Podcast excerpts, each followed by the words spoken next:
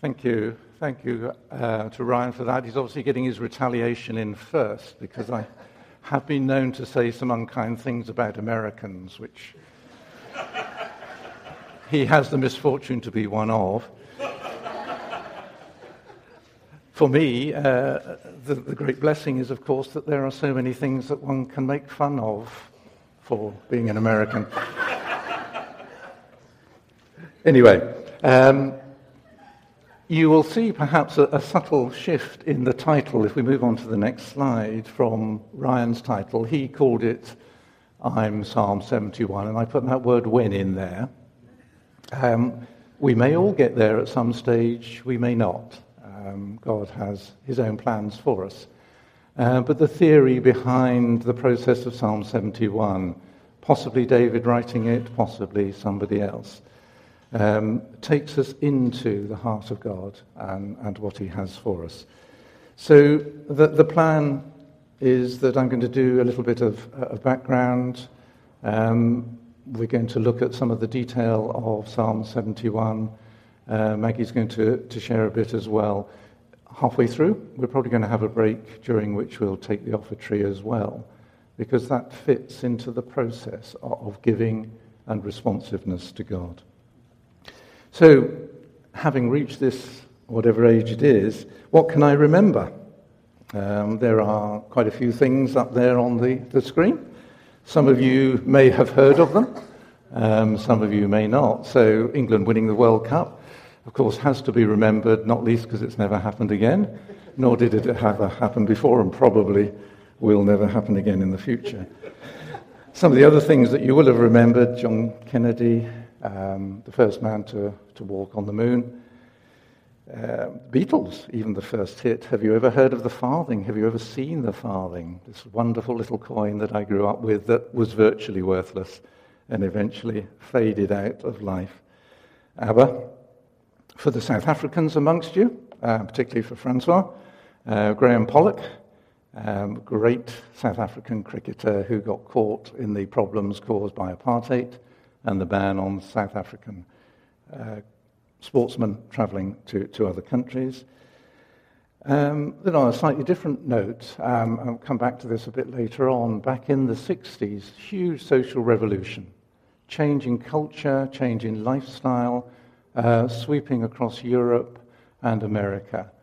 And the church in those days was pretty much dead on its feet in many aspects. Some pretty good teaching going on, uh, but no real signs of active life. And God released uh, a new wave of the Spirit. So, alongside the changes in social climate, there was the change in the spiritual climate as well. But then, of course, the most significant on that slide, that last one, I married my beautiful wife in 1972. So, so what are the risks and challenges that, that come about? There's a lot of pessimism about the benefit that comes from looking back. Uh, there's that well known quotation from Hegel um, that nobody ever learns anything from history. Uh, in the Bible, Ecclesiastes um, is the book that looks back with huge pessimism, probably written by Solomon at the end of a life where he had every access to power, to wealth, to all that wealth brings. Goodness knows how many wives he had, whether that's a blessing or not. He had children galore, um, and he had huge influence, but his conclusions everything is meaningless, completely meaningless. And he took a review of every part of life of power, of wealth, of hard work, of pleasure.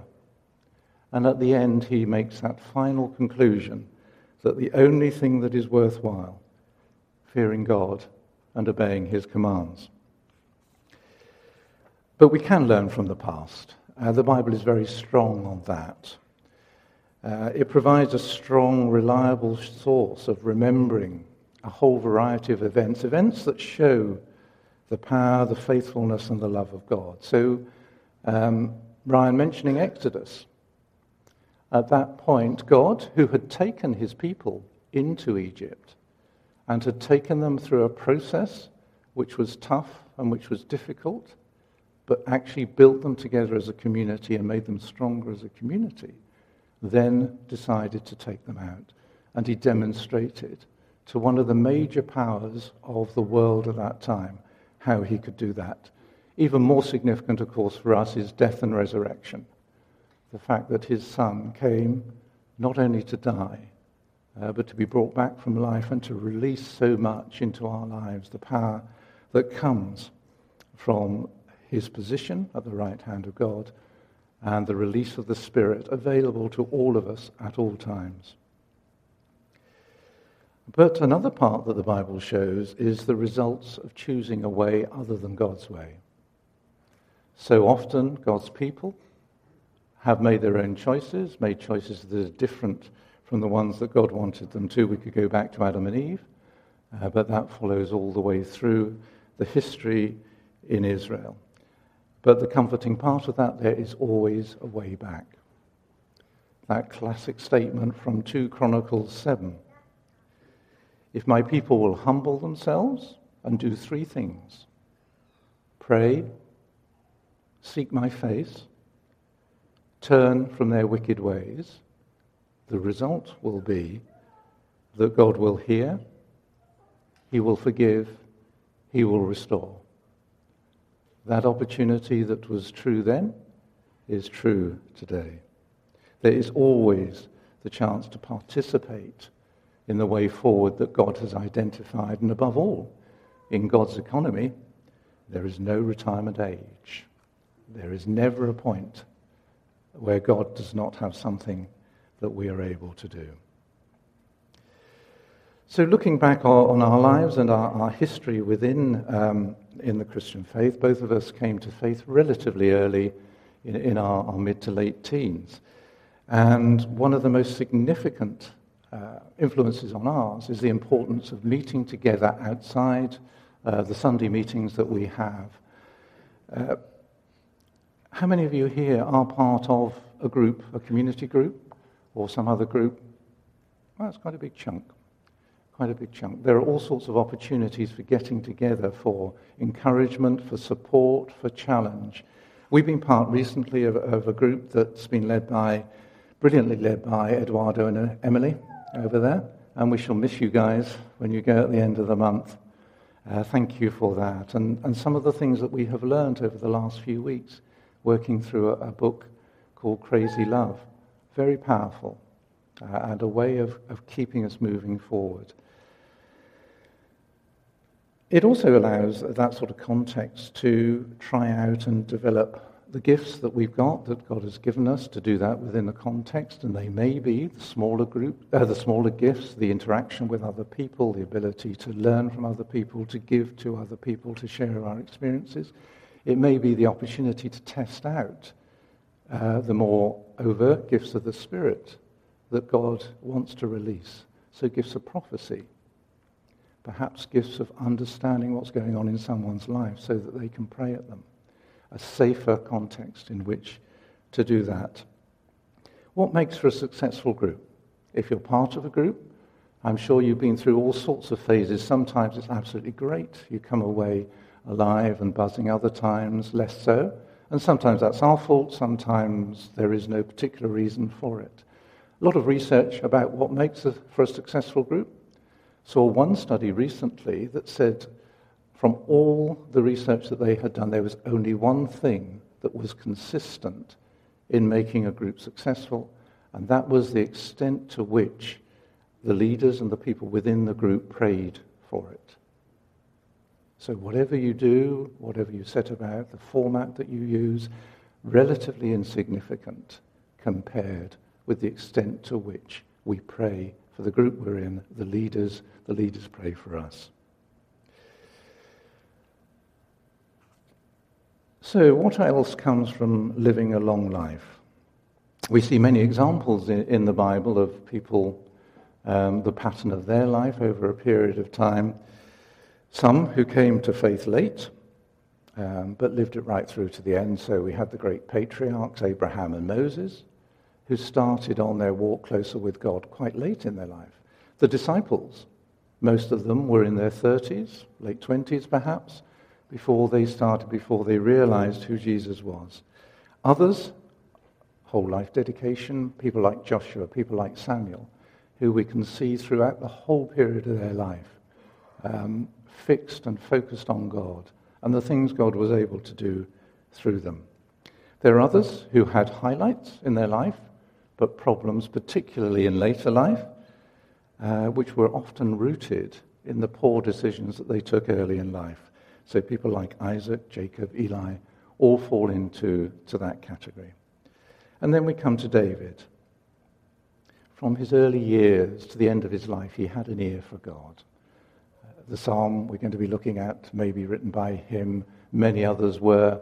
Certainly, this particular psalm reflects an experience of life that David certainly had. We saw in his life an amazing period of endurance, amazing faith, incredible patience, allowing God to do things in his time scale. Things were pretty dire at many stages in his life. He was in exile, he was at fear for his life.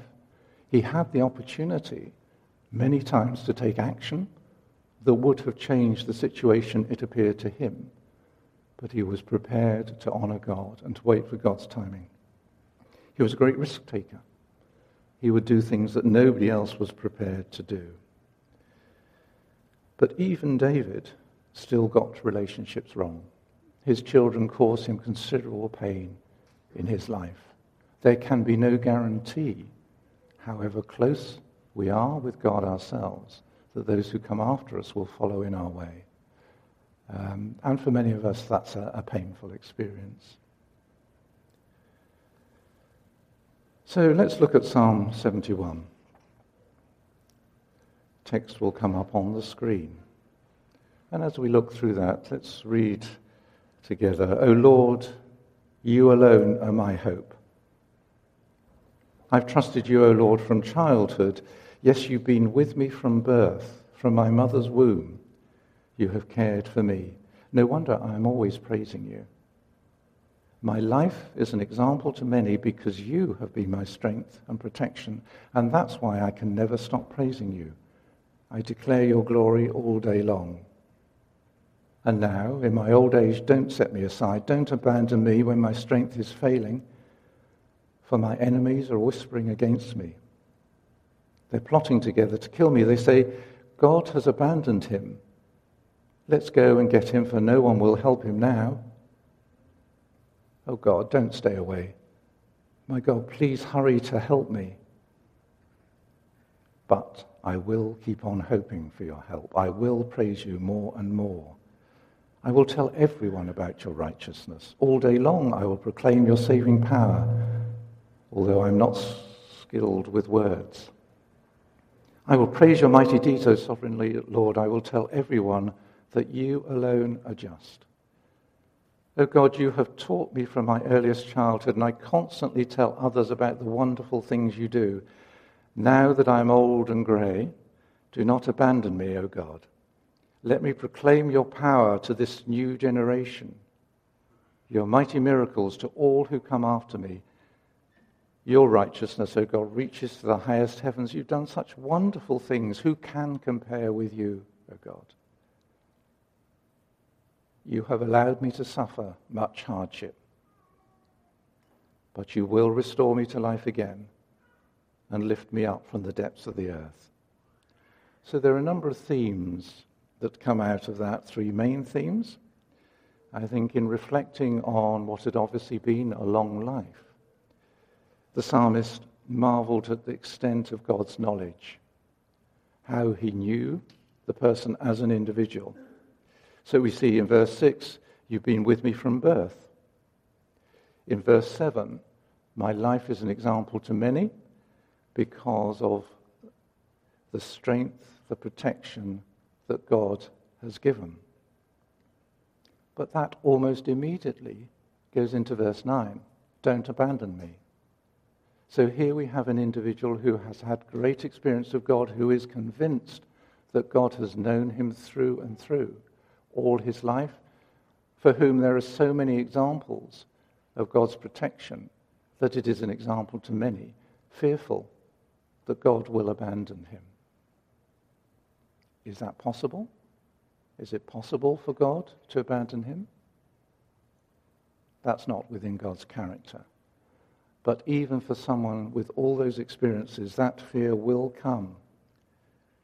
And obviously, his enemies believed it too, because they were thinking that God was no longer protecting him. Verse 20 You have allowed me to suffer much hardship. Uh, there are some parts of the Christian church that promote prosperity gospel, the idea that if you become a Christian, everything will work out well for you. That's not the experience that we see in the Bible. It's not the experience um, that Jesus tells us that we have to look forward to. But there is always a purpose, not always a purpose that we see. Just before Christmas, um, we got some information from a source we trusted about a pastor in a church in ISIS controlled territory in the Middle East. Um, and that quotation is coming up on the screen, has come up on the screen. So there we see, um, in the midst of all the difficulties that there are, all the immediate problems for the three men who were killed, for the families who lost them, they weren't rescued from their suffering in the sense that we would have liked to have seen.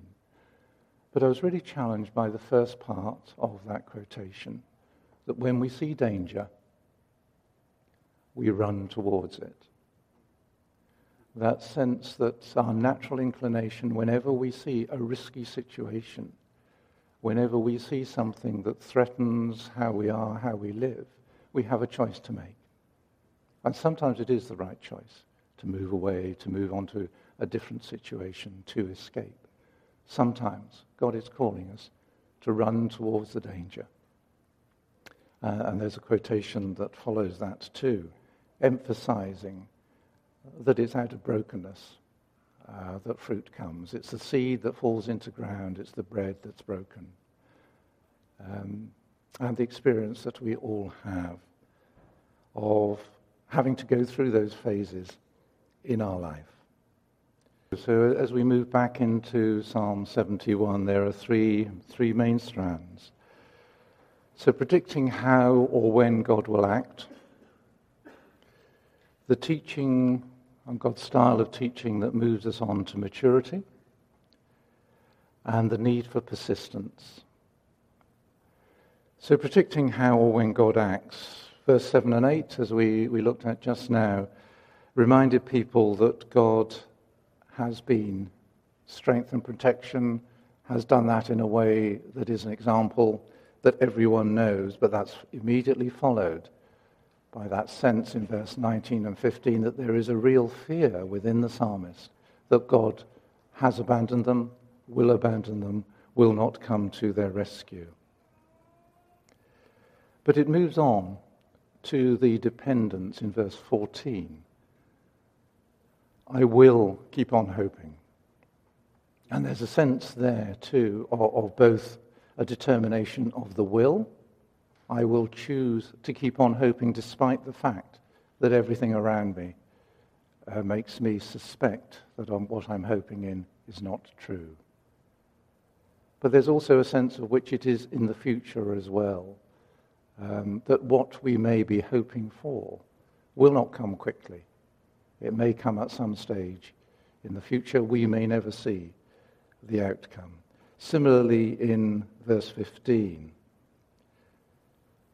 the choice to keep on asserting that God is righteous, despite the fact that life is difficult, life is challenging, um, that people close to me have not been rescued, that I am suffering um, in whatever way. Nonetheless, the choice, the deliberate decision to keep on asserting that God is righteous, that his power is sufficient. And then there's God's way of teaching. We all have different learning styles. Um, we all respond in different ways. We had two children of our own, and when they were younger, with one of them, a slight raising of the voice would be enough to change their behavior uh, and they would do whatever we thought they ought to be doing.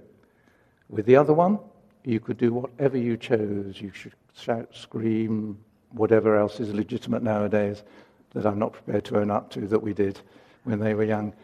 Uh, not a shadow of change at all. Two children from the same genetic mix, uh, two very different ways of responding to exactly the same situation.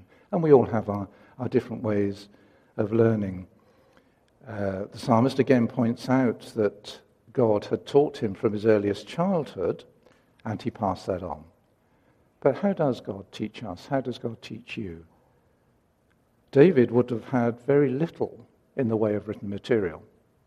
Obviously, he wrote a lot of the Psalms, so uh, he'd had the process of creating them, um, but he didn't have the resources that we have got. What he did have was a great wealth of experience, which is great, but not enough in itself. The thing that really made the difference for David was that remarkable ability that he had to interpret those experiences, to recognize not only what was happening, but how God was working in them, how this fitted with God's character and personality. So there are those two strands in that recognizing the presence of God, responding to Him in praise, being honest about what He has done, being confident in His ability to rescue us out of difficult situations, to provide whatever we need for the next few minutes, the next hour, the next day. So Maggie's now going to come up and, and she's going to share some of her own experiences.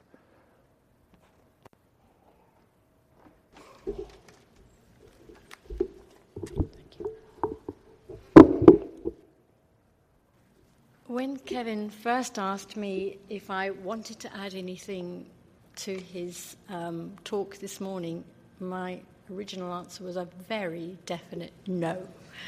I thought, what could I say? What would I offer that would be helpful. And then I remembered the teaching that Paul gave of the older woman sharing with the younger woman. And I thought, well, okay, I've had experiences. So this is for the young women here, but men, you, you can tune in too.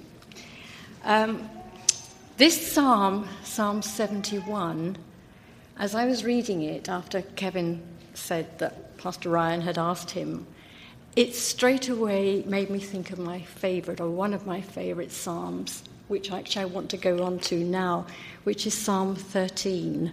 I know it sounds like I'm digressing, but um, there in Psalm 13, uh, David is opening up to God. He's being totally honest. He is in absolute despair.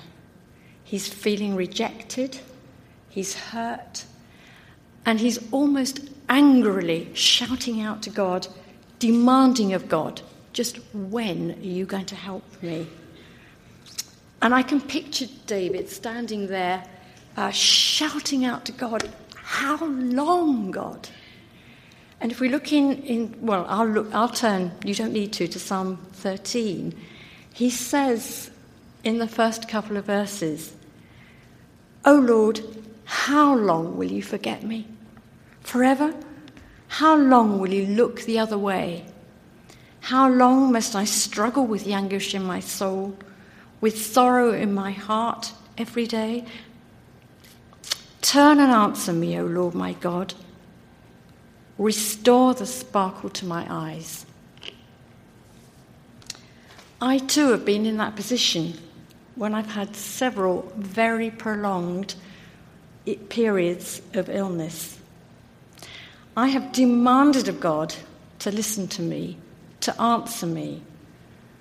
I too have shouted out to God, How long? How long is this going on for? When are you going to answer the prayers of me, my family, my church? How long? David was open and honest to God.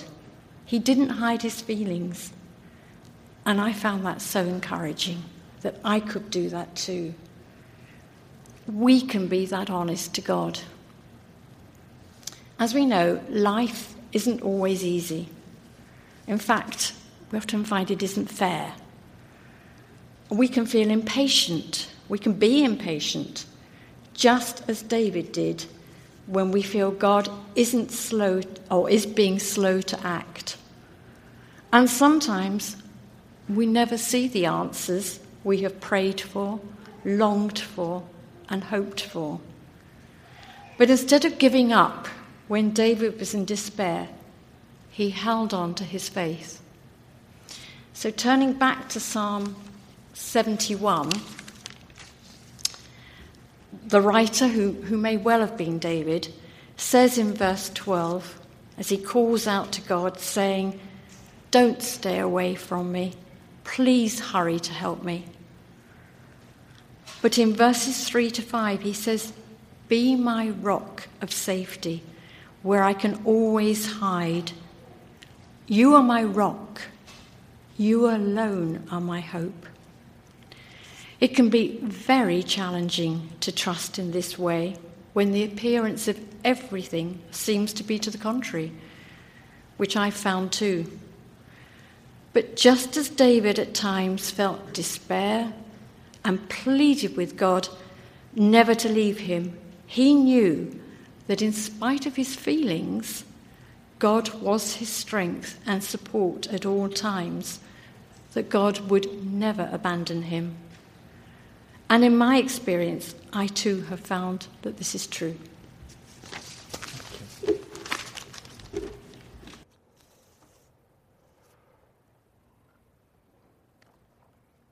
So, what are the differences when you're in a church, whether you're older or you're younger?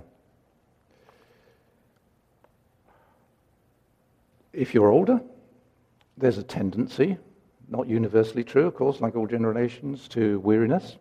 If you're younger, there's a tendency to enthusiasm, I hope. Um, and how do the two match with each other? For the older people, mixing with younger people is a great encouragement. When we first came here, um, we became part of a community group fairly soon. Being the summer, there was only one group operating. Um, and it happened to be made up of, I suppose, 20, I was going to say 20 odd, some of them are quite odd, aren't you? Um, young people. And uh, it was a lovely time. Um, it was great to be part of a young, passionate community. Uh, us older people uh, have the opportunity to shape the enthusiasm, to focus it in, to make sure it is productive um, not, to, not to squash it, not to stimulate it by um, the, the negativism that we see coming through in Ecclesiastes and in some of the experiences that people put over. But there's a really good mix that can come from uh, the mixes of the age. Again, being older, being younger, the ability to make time as opposed uh, to less time because of family pressures, because of career pressures, and so on. And there's that lovely quotation from Vincent de Paul, which um, goes back well over 400 years. Um, I almost was going to say before America existed in its present form, but I probably ought not to. Um, so that quotation there, um, that recognition that one of the devices that stops us being passionate about God is all the other things that we can pick up doing, and that can be within the church as well as outside. Um, so that's something to guard against as well. That ability to see the relative importance of things as against the risk that the pressing, the urgent is seen as more important. Uh, so we can learn and grow from each other in that respect. But above all, the one common thing that we all experience, as Paul wrote in Romans, that all things work together for good. That every experience that we go through, whether it's one we ought to have avoided, whether it's one we couldn't have avoided, whether it's one we chose wisely about, all those God will work together for good. We can have that absolute assurance and confidence.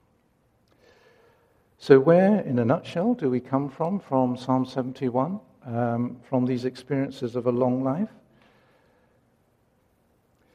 There is this great challenge about um, knowing about God and living it out. I mentioned earlier on the, um, the charismatic renewal in England in the 60s. Up to that time, Um, there was a lot of knowledge, um, a lot of formality in the church. And after that time, the release of the Spirit produced some excesses in the opposite direction. Um, so the Spirit was so powerful and was so used, but it wasn't rooted at times in a knowledge and understanding of the depth and the profundity of the character of God and the ways in which He worked. And it is that ability to bring the two in harmony. The Christian life is about what we do more than about what we know, but we need to be able to be confident that what we're doing is in line with the personality and the character of God. So keeping those two in harmony. And again, we see that in Psalm 71.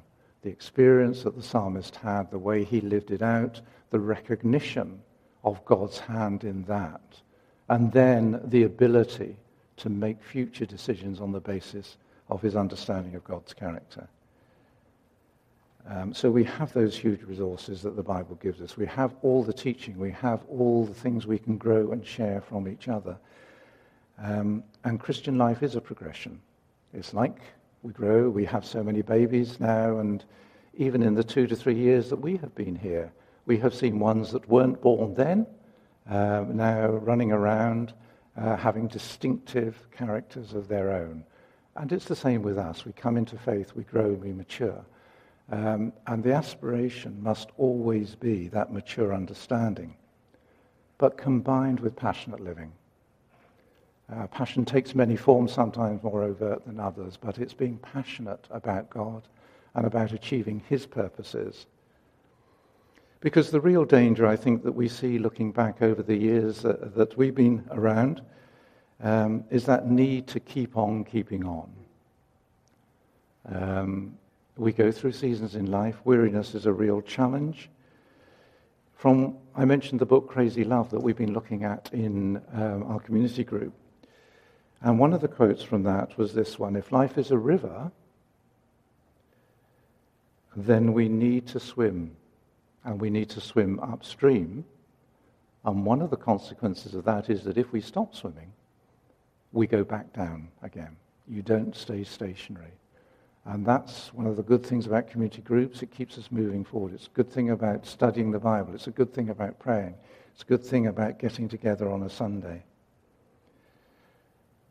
In, uh, in the Gospels, in Luke, um, Jesus says a similar thing.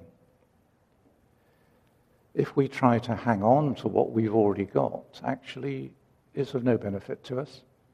We may hang on to us, but actually, what is the value in that? Um, there is so much more to be gained.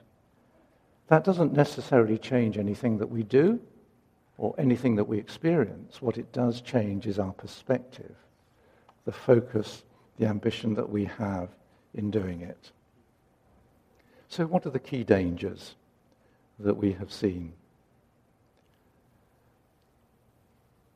The challenge, the dilemma, is the fear that God might abandon us. But the reality is that he will not do that, but we may well abandon him. In Hosea, God points out, people of Israel, that those three stages, when I fed them, they were satisfied. When they were satisfied, they became proud. Then they forgot me. Is that your experience? Is that my experience? Is that the experience of people around us? It is a real challenge. We seek so much of God, we experience so much of God, He is so generous to us. The risk is that we start to take that for granted. Uh, we lose our focus on Him. We see that also in the book of Revelation in the church of Laodicea. When Paul first wrote to that church, um, it was a thriving church one of the churches that had grown up in Asia um, as Paul and others traveled out of Israel um, and around that part of the known world. But 25 years later, it was still a thriving church. But God had a very different perspective on it from what could be seen from the outside. And we have those really challenging words I know all that you do, that you're neither hot nor cold. Since you are like lukewarm, I will spit you out of my mouth. That's a powerful word, isn't it? Again, is that us? Is that us as individuals? Is that us as a church? Are we really pursuing God and God's calling for us in this community at this time? Are we seeking to use the resources that He has made available? That incredible power that was sufficient to raise Jesus from the dead that is now available to us. Are we seeing that in our lives? Are we seeing that in the church's life? The good news, of course, is that God didn't finish with spitting the threat to spit them out of his mouth. Carries on to say, I correct and discipline everyone I love. When we go through hard times, as parents with children, that's a product of love. The challenge is to turn from our indifference. And we don't have to go seeking God. It is He who's standing at the door. It's He who is knocking on the door. He's not even waiting for us to look out of the door of our own accord. He is actually knocking, drawing Himself to our attention. And what is the result if we open the door? Not only will He come in, not only will He eat with us, but He will eat with us as a friend. So it's not the big, strong, dominant master who's coming in, it's someone who's coming in to be our friend.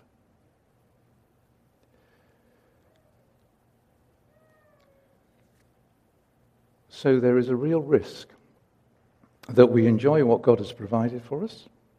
We continue to seek more from God, but we only give back the leftovers.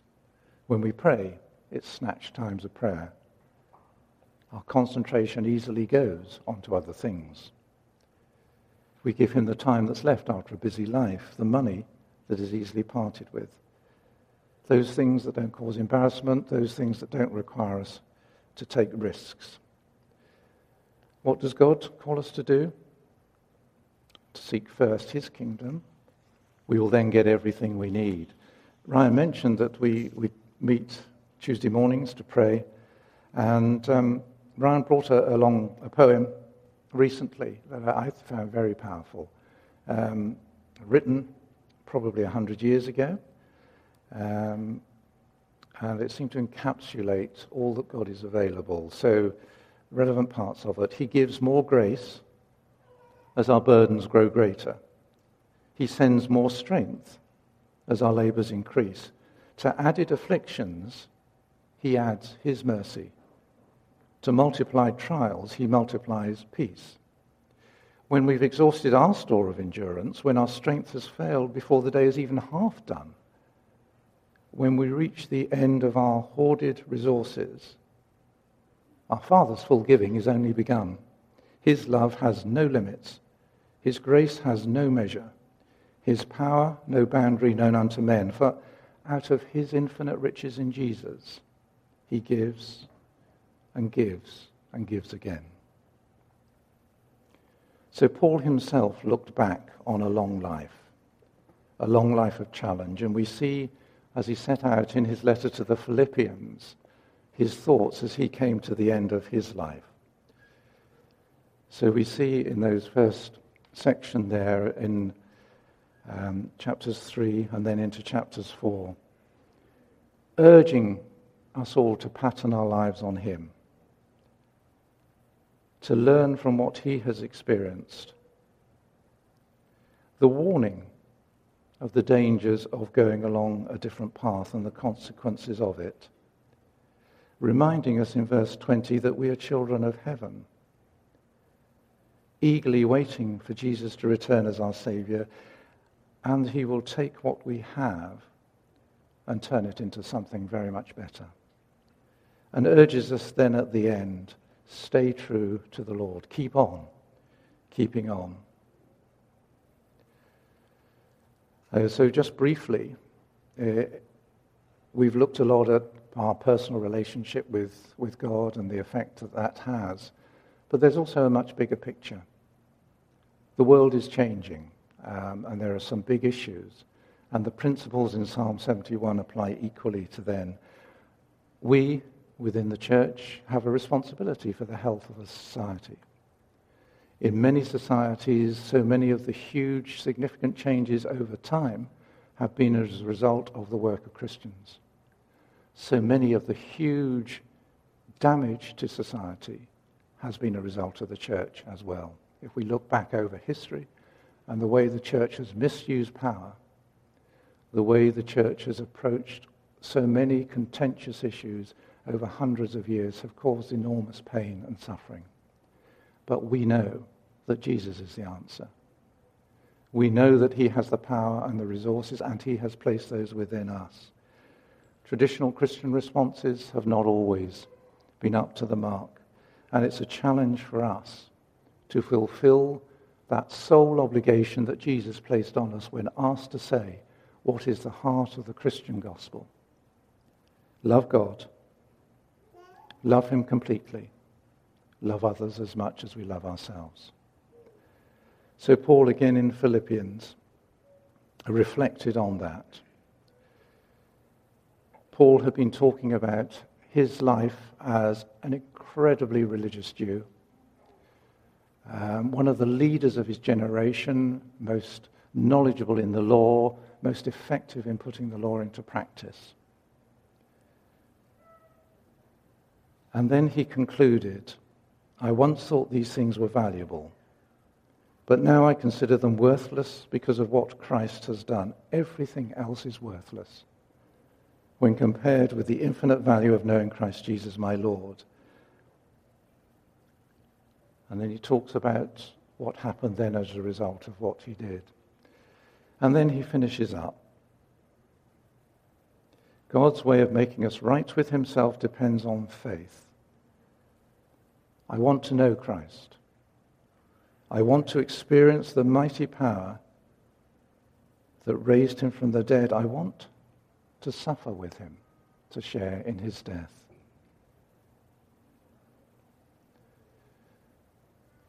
That desire to change his attitude, to change his, his thought process. Those, those words, those last words, um, have become a song and it's a song we're going to, uh, to move into as we start our time of worship. All I once held dear, built my life upon, all the world reveres and wars to earn, to own. All I once thought gain, I have counted loss, spent and worthless now compared to this, knowing you, Jesus. Let's stand and pray, and then we'll move into our time of worship.